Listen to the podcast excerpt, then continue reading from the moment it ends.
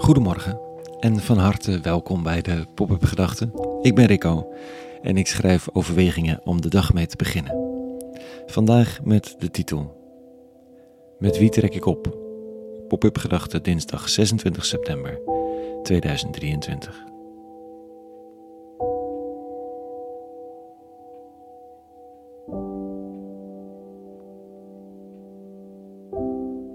Tja, met wie trek ik op? Nou, vandaag ben ik 15 jaar getrouwd. Dus ik weet wel met wie ik optrek en hoop dat nog heel lang te blijven doen. Precies zoals die hele oude oerteksten zeggen: een mens zal zijn vader en moeder verlaten, zich verbinden met diens partner en ze zullen samen een nieuwe eenheid vormen. Zoiets, vrij vertaald. Oftewel, je verlaat het ene, het thuis, de plek waar je opgroeit, en vormt een nieuwe verbinding of dat nu trouwens met een partner is of niet, dat verlaten doe je toch wel. Vandaag de dag weer ietsje later dan toen ik student was. Maar dat heeft alles met geld te maken, zo heb ik begrepen, en onbetaalbare huren. Het verlaten van je ouderlijk huis. Dat gaat iets verder dan een fysieke of geografische werkelijkheid. De meeste van ons hebben niet alleen hun ouderlijk huis verlaten, maar ook één of meerdere plekken van geestelijk of mentaal thuis zijn. Vond de een een tijdelijk thuis in hippie-sferen, de ander in charismatisch hallelujadom en derde in universitaire rationaliteit. En zo zijn er nog talloze opties. Het oude biedt niet meer de ruimte voor de ontwikkeling, of heeft je zelfs beschadigd. Het wordt tijd om ergens anders een thuis op te bouwen.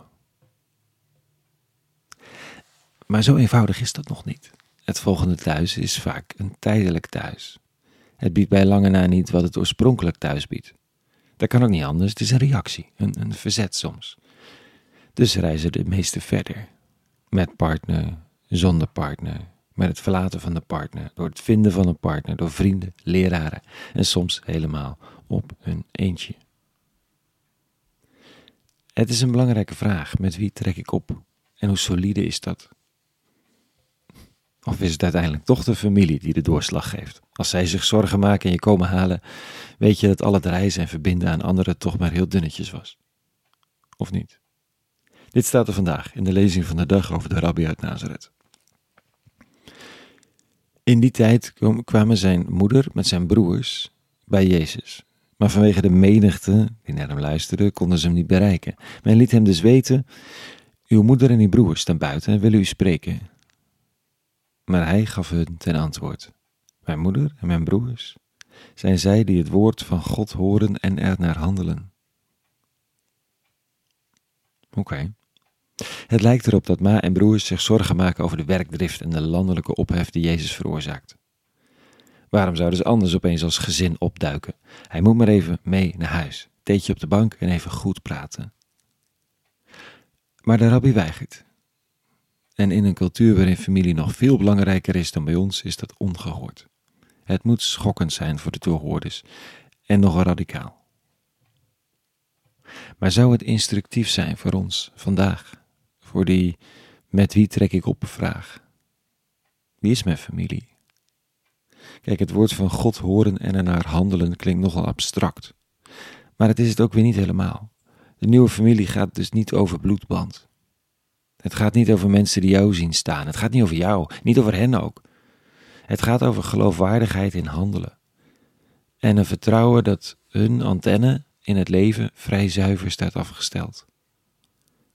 Zij, jouw familie, nieuwe familie, degene met wie je optrekt, waarmee je je verbindt, laten zich inspireren door het goede, blijken bereid en naar te luisteren en daarin vind je elkaar. En dat is geen vage woordwerkelijkheid of een religieus naampje of kader. Het is zichtbaar in wat ze doen.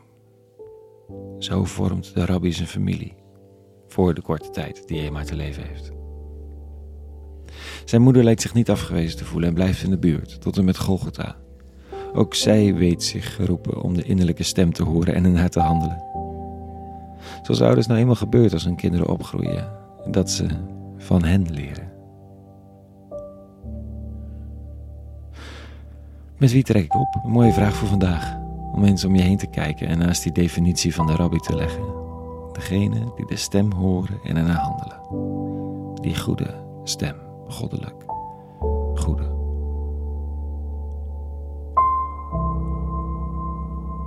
Tot zover vandaag. Een hele goede dinsdag gewenst. En vrede. En alle goeds.